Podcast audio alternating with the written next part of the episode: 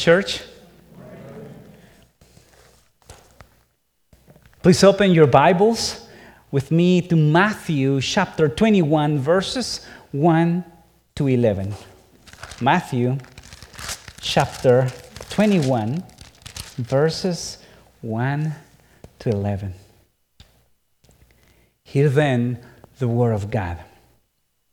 Now, when they drew near to Jerusalem and came to Bethphage, to the Mount of Olives, then Jesus sent two disciples, saying to them, Go into the village in front of you, and immediately you will find a donkey tied and a colt with her. Untie them and bring them, bring them to me. If anyone says anything to you, you shall say, The Lord needs them, and he will send them at once. This took place to fulfill what was spoken by the prophet, saying, Say to the daughter of Zion, Behold, your king's coming to you, humble and mounted on a donkey, on a colt, the foal of a beast of burden. The disciples went and did as Jesus had directed them. They brought the donkey and the colt and put on their and put on them their cloaks, and he sat on them. Verse 8 Most of the crowd spread their cloaks on the road, and others cut branches from the trees and spread them on the road.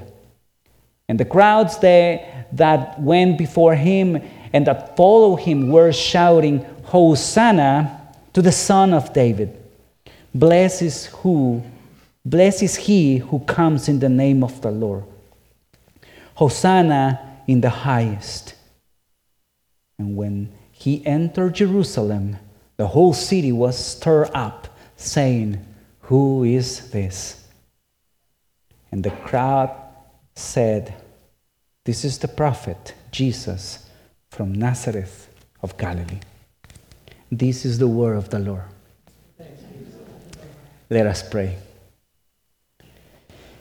Dear Heavenly Father, we come before you today with grateful hearts as we celebrate Palm Sunday, the beginning of the Holy Week. Open our hearts and minds to understand the significance of Jesus' action and the fulfillment of prophecy. Help us to see the truth of Jesus' identity as the Messiah and the promised King as we reflect on these things, may we be inspired to follow Jesus and trust in Him as the King, the Messiah. In Jesus' name we pray. Amen. Amen. Today we celebrate Palm Sunday, the beginning of Holy Week, where we remember the triumphant entry of the Lord and Savior Jesus Christ into Jerusalem. Jesus had been traveling the region of Jerusalem preaching and teaching about the kingdom of God. And he had performed many, many miracles, many, many, many many miracles, and his reputation had spread far and wide.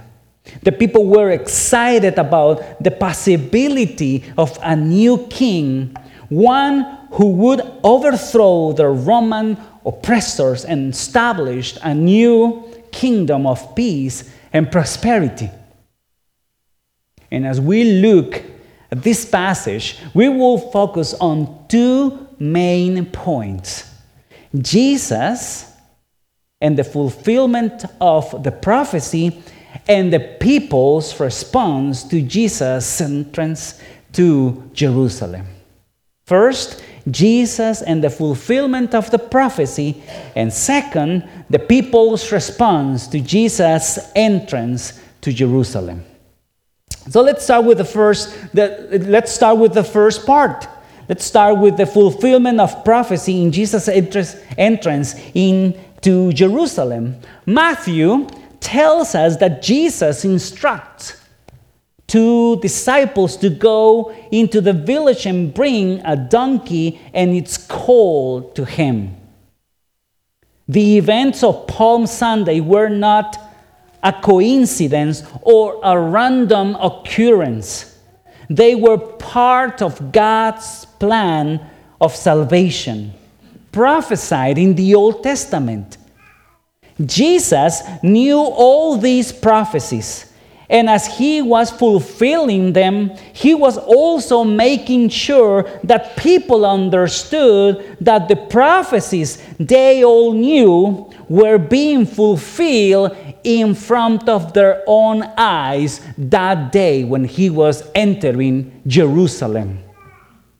All in Jerusalem knew what the prophet Zechariah, chapter 9, verse 9, had written. If you go with me and we read together Zechariah, chapter 9, verse 9, it says, Rejoice greatly, O daughter of Zion. Shout aloud, O daughter of Jerusalem. Behold, your king is coming to you Righteous and having salvation is he. Humble and mounted on a donkey, on a colt, the foal of a donkey. That's the prophecy. 500 years before this event we are celebrating today. But the point is crystal clear here. Jesus was now unmistakably claiming a king's dignity and right. Yes, you hear me clear. He was now unmistakably claiming a king's dignity and right. Here, Jesus was not washing the feet of his disciples. He was not asking for a place to sleep. Jesus here is not asking for water because he was thirsty and tired. No, here Jesus is deliberately making all the necessary preparations to accept worship and reverence on the way to Jerusalem. And that's something I hadn't previously realized when reading this known passage. I have never thought about this before. Do you see the audacity of Jesus to claim his right as a king despite his reputation as a humble teacher and servant?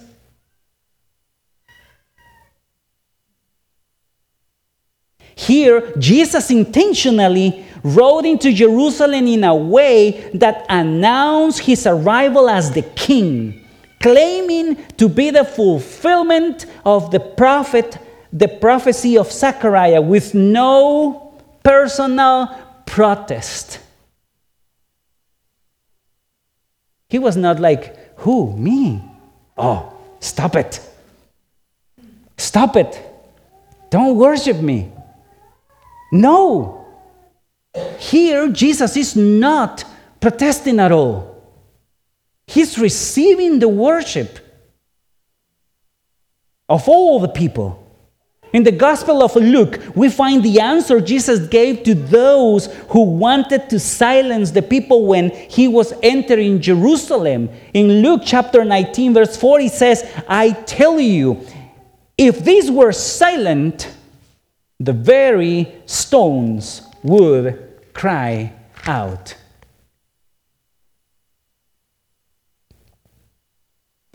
And we may be tempted to think that maybe in this passage, Jesus is making the mistake of a little self promotion.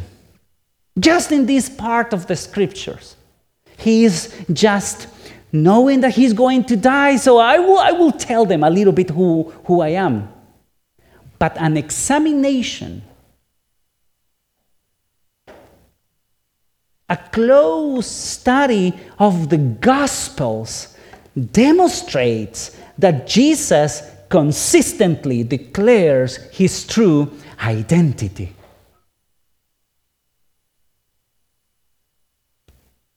Think for a moment about the seven I am statements we find in the Gospel of John. Number one, I am the bread of life. He claimed that he is the only one who satisfies the hunger of the soul. He claimed that he is the only one who satisfies the hunger for belonging, the hunger for eternity, just as bread satisfies the hunger of the body. That's a bold statement. Number two, I am the light of the world. He illuminates the darkness of ignorance and sin, leading people to eternal life. That's a bold, a bold statement.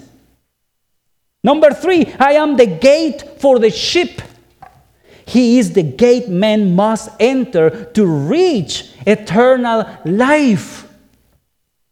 Number four, I am the good shepherd. He protects us from the danger of eternal damnation. Number five, I am the resurrection and the life. He's the source of life, and those who believe in Him will never die. Bold declaration, declaration of His true identity.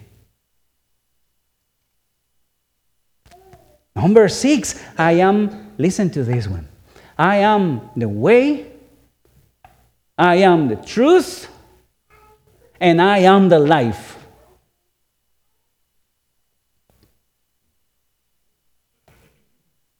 No matter you run, you will find that Jesus is all what you need.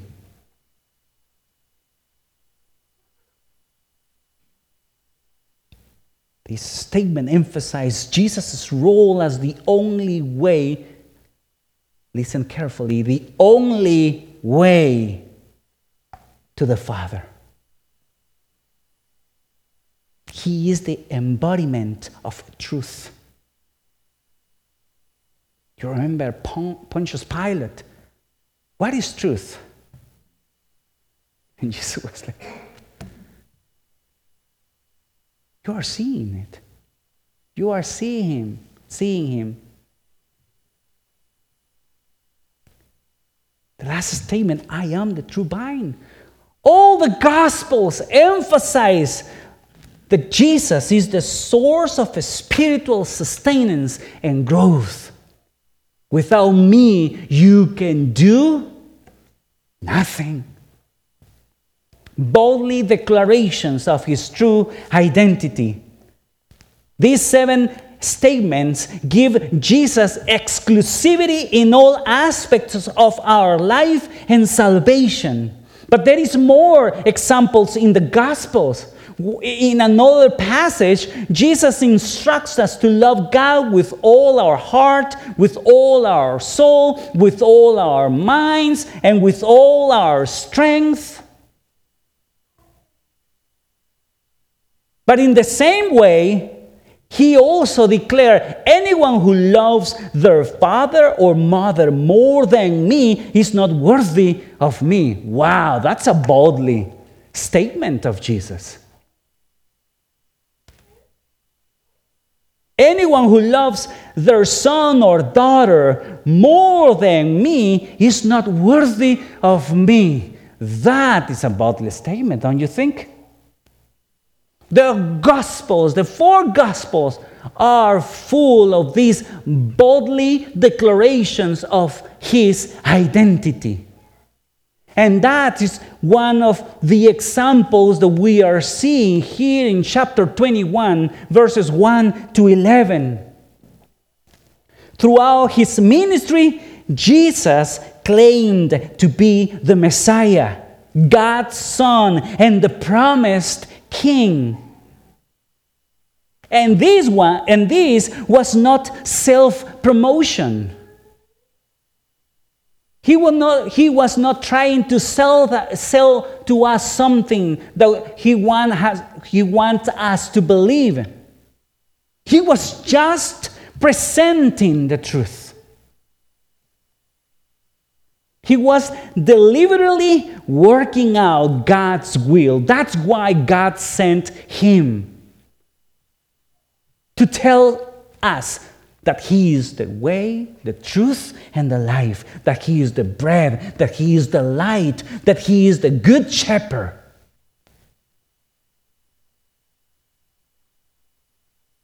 He was doing exactly what God had said 500 years before in the prophecy in Zechariah Behold, your king is coming to you, and salvation is he. That's what the prophecy says. Behold, your king is coming to you, and salvation is he. Yes, he is coming on a donkey. But he is more than a humble prophet. He is the king. When Jesus entered Jerusalem, he was making the claim to be God's Messiah, God's King, in a dramatic way. He was clearly painting a picture so that you and I would not fail to see what he is claiming to be. The king.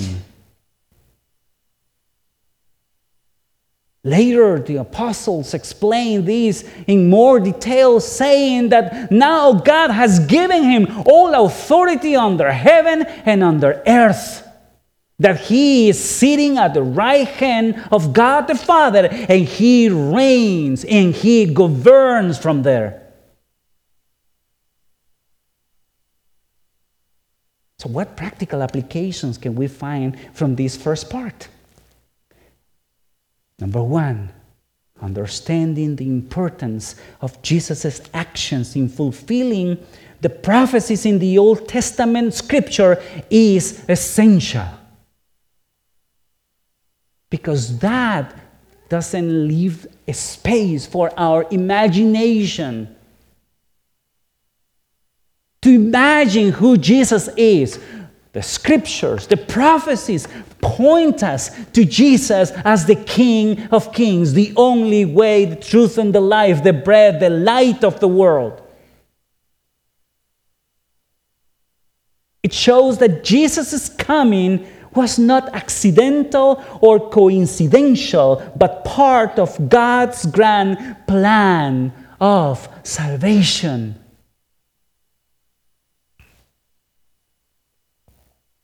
These highlights the trustworthiness and reliability of God's promises and prophecies.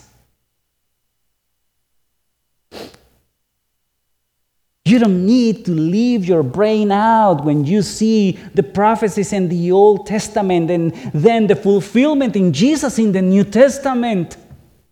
It's a reasonable faith.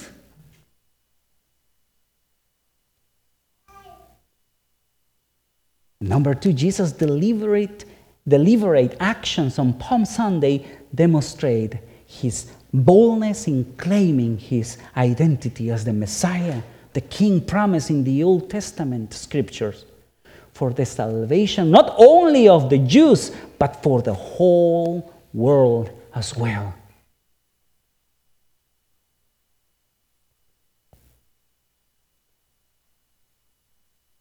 But that is the fulfillment of the prophecy, the first part. The second part, we see the response of the people to Jesus' entry into Jerusalem.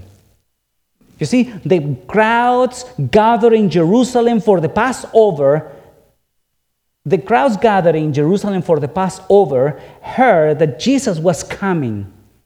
And they went out to meet him, spreading their clothes and robes and waving palm branches. They shouted, Hosanna to the Son of David! Blessed is he who comes in the name of the Lord. Hosanna in the highest. The other three Gospels describe he, this same scene of Jesus' triumphal entry into Jerusalem as a great crowd of thousands gathered around him. Many had come to Jerusalem for the Passover feast, and, and in this crowd were many who believe in the coming Messiah news of the miracles that Jesus had performed, including the raising of Lazarus from the dead, had spread through the, throughout the city and the surrounding area. All these things created an atmosphere of excitement and anticipation that Jesus was the promised Messiah. The crowd included not only the disciples who were already with Jesus, but also pilgrims who had joined his caravan. Residents of Bethany, Bethphage, who had heard of his presence, and citizens and pilgrims who were rushing out to search for him. John, the Gospel of John, chapter 12, suggests that the crowd was so massive that the Pharisees commented, The world is gone after him. That's what the Pharisees said about, about this event. The world is gone after him. It was a massive event. The picture is of thousands lining the roadway to welcome Jesus as he was helped atop a donkey for his triumphal entry into Jerusalem. The multitude received Jesus as both King and Messiah. They honor him as king by stripping off their cloaks and laying branches on the road, and they acknowledge him as the promised king of Israel. They also recognize him as the Messiah by shouting, Hosanna, calling him the son of David. That was, that was massive for the Jewish people telling him, You are the son of David. You are the one we have been reading in the prophets. You are the one that Moses told us that someone was going to come bigger than Moses. You are the one that we have read in the book of Psalms. The king is seated and governs. However, we see that the people's response was not entirely, entirely honest. Because they were looking for a political savior. One who would overthrow the Roman Empire and restore the glory of Israel.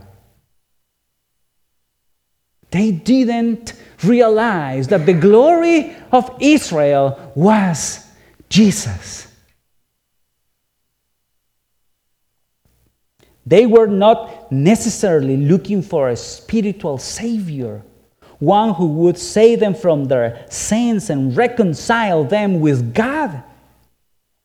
Their expectations were not entirely aligned with God's plan for Jesus and his reign. And it's very easy to demonstrate this because five days later, the same people who claim Hosanna was the same people who shouted, Crucify him. Ah, we don't want it we made a little mistake. And they reject, rejected him. My dear friends, we also face the challenge the crowd faced on that first Palm Sunday. Very often, we want to define Jesus in our own terms. But first, we must define what it means that Jesus is king by his own standard and not by our own expectations.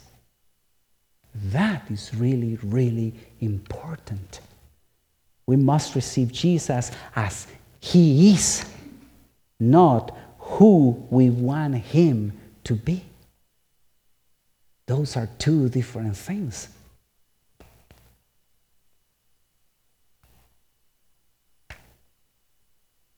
Once we understand that He is the King, we can talk about He as a Savior.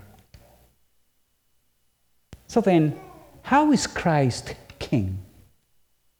And how does Jesus save?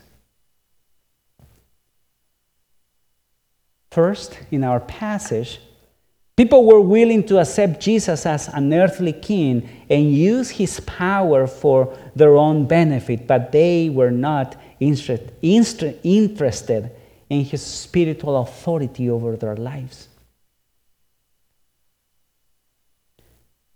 In so many ways, we are very similar to them, wanting to accommodate Jesus into our lifestyles. This is what we like to do, and we do it. This is where I want to go, and we go.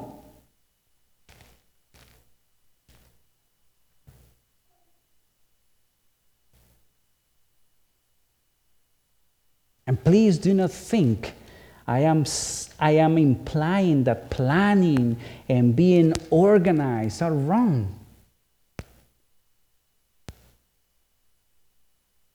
Setting goals is encouraged in the Bible.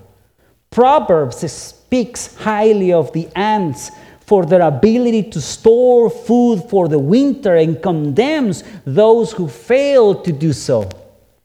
Proverbs chapter 6. Ephesians chapter 5 instruct us to make the most of our time and live wisely.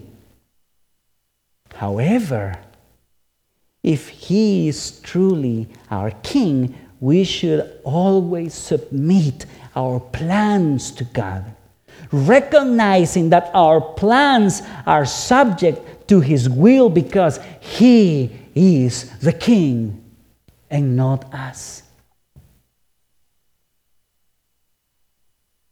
James warns against assuming that our plans will come to fruition reminding us that they are as fleeting as morning mist. Therefore, we must acknowledge that the Lord's will supersedes our own will. That is the meaning of saying that Jesus is the King. In the New Testament, we see the book of Acts and some of his letters, Paul frequently made travels plans, but always acknowledged that the Lord could direct him elsewhere. Even when our plans or dreams do not come to fruition, we can trust that the Lord has a greater purpose for us. Jesus' kingship extends to our everyday lives, giving us wisdom and guidance when we need to overcome the many challenges that we have in our own life, but putting Him first as a king.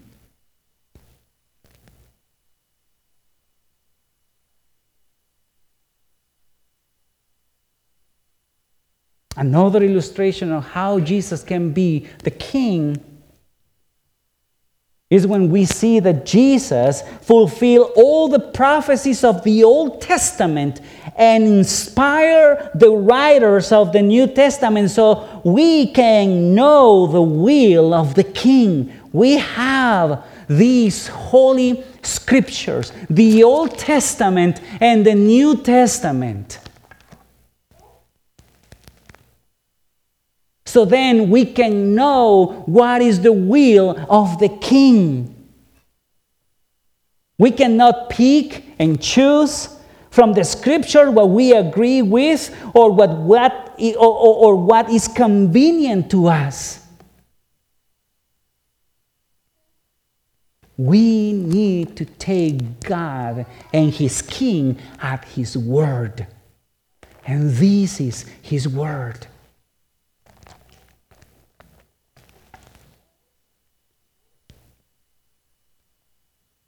He is the King and He rules he is the eternal and all encompassing King with the right to command us in every way we should live.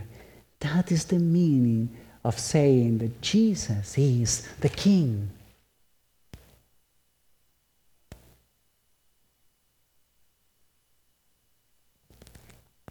But how Jesus, how how we find salvation through Christ? Well, we should welcome Christ as the true Messiah who saves us. Save here is crucial and critical for our Christian faith. Before we expect earthly care and deliverance from Him, we must accept His spiritual care, His spiritual deliverance from our sinful nature and from the sentence God has established over sin, which is death. We need to understand from what the King is saving us.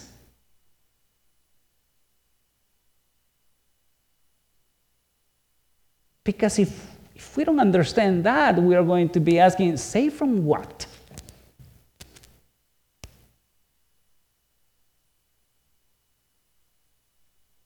Saved from the biggest problem that we have before God, that is our sin. It's not that we are sinners because we do some sins, it's because our nature is sinful. And the only way that we can be saved from our sins and from the wrath of God that is against sin is through Jesus. He is our Savior.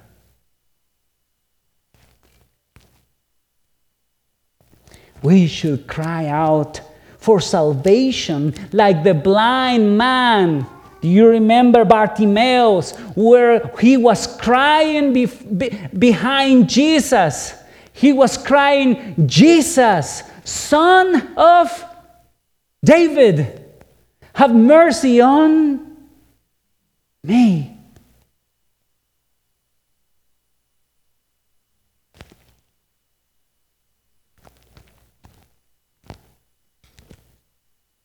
What a beautiful verse we find in 2 Corinthians chapter 6 verse 2 that says, "Behold, now is the accepted time. Behold, now is the day of salvation." To receive this salvation, we must confess that Christ is the King and that Christ is our Savior. But not just one time. This, this should be our cry every, every day. Remember what Jesus said to his disciples if you want to be my disciples and follow me, you need to take your cross Every day you need to confess that I am the King. You need to confess that I am the Savior every day. And you need to follow me.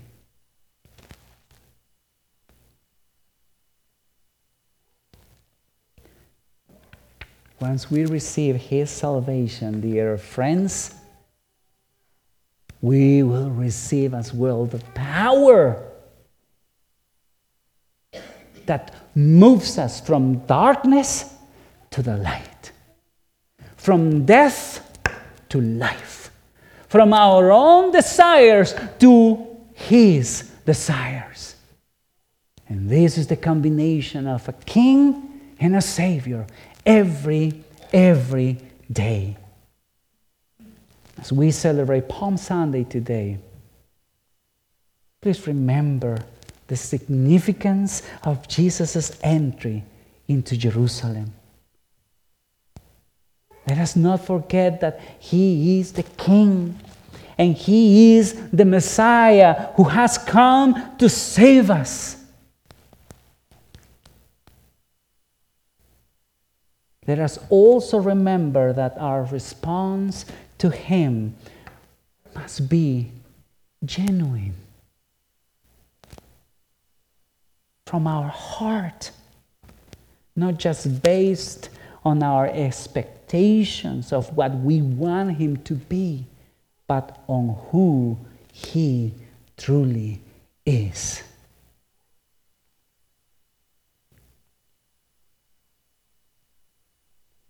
May today we welcome Him into our lives with open arms and celebrate His arrival with words and actions.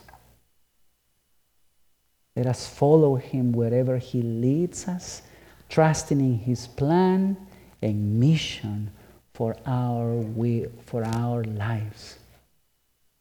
Let's pray.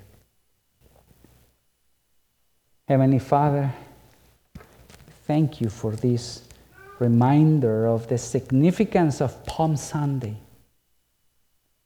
Thank you for the prophecies of the Old Testament scriptures were fulfilled in Jesus.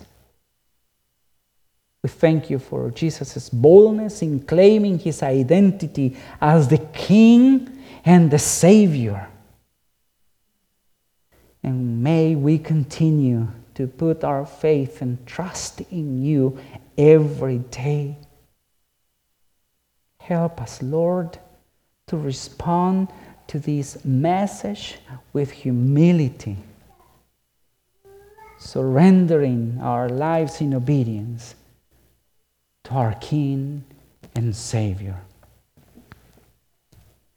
We pray in the name of Jesus. Amen. Amen. And now, listen.